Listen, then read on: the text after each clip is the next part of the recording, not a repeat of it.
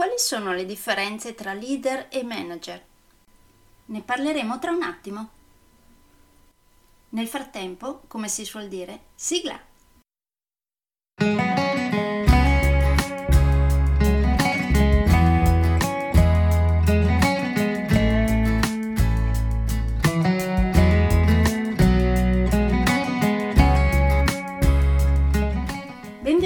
Podcast Coach 3C, che molto semplicemente sta per consapevolezza, cambiamento e crescita, cioè tre step basilari per il miglioramento. Di volta in volta vi parlerò di comunicazione, negoziazione, team e leader evoluti, gestione aziendale TIL, i quattro colori della personalità, self-leadership, talenti e career coaching. Saranno podcast brevi, in modo che possano essere davvero ascoltati anche dalle persone più impegnate. Io sono Stefania Tratto, vivo a Verona e sono Business Team e Career Coach, specializzata nel coaching neurosemantico, una tipologia di coaching che scava molto in profondità.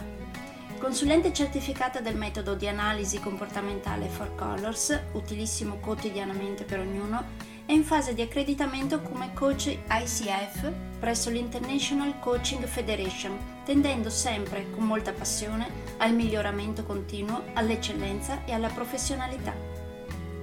Sono davvero felice di avervi tra i miei ascoltatori.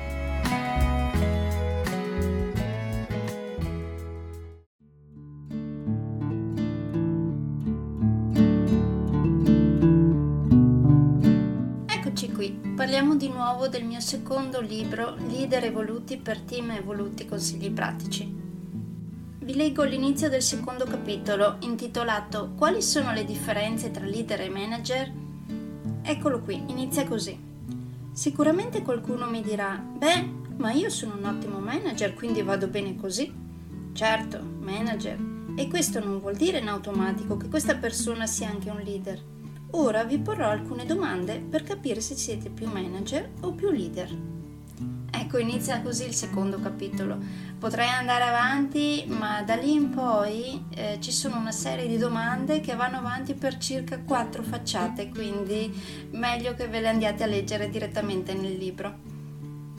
Nel resto del capitolo parlo appunto delle differenze tra leader e manager e relative differenze tra team guidati da leader o gestiti da manager. Alla fine del capitolo propongo anche un esercizio pratico per poter migliorare via via sempre più. Come al solito vi lascio qui delle domande da rispondere in auto-coaching dopo aver letto il secondo capitolo. Ritenete di essere più leader o più manager? Il vostro team aziendale sembra più guidato da un leader o più gestito da un manager? Qual è il primo passo che avete deciso di mettere in atto dopo aver eseguito l'esercizio proposto nel capitolo? Quanto da 1 a 10 siete interessati a provare ad approcciare un modo diverso di gestire il vostro team aziendale, andando più verso il guidarli più che il gestirli? Se non avete segnalato 1, perché non avete segnalato un numero inferiore? Come dicevo anche l'altra volta, questa può sembrarvi una domanda un po' bizzarra, però fatevela perché va a scavare davvero nel vostro profondo.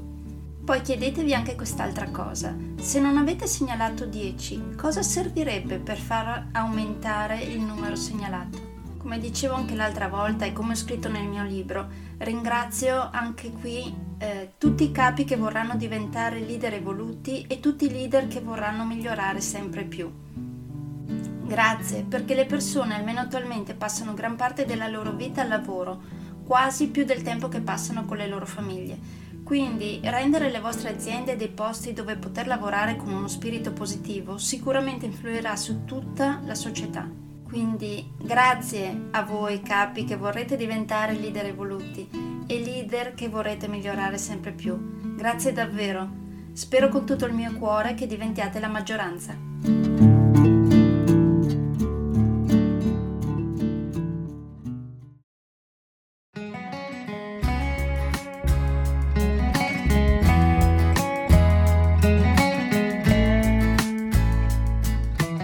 Direi che per oggi è tutto. Se volete avere più informazioni su ciò di cui vi ho appena parlato, andate sul mio sito www.stefaniatratto.com.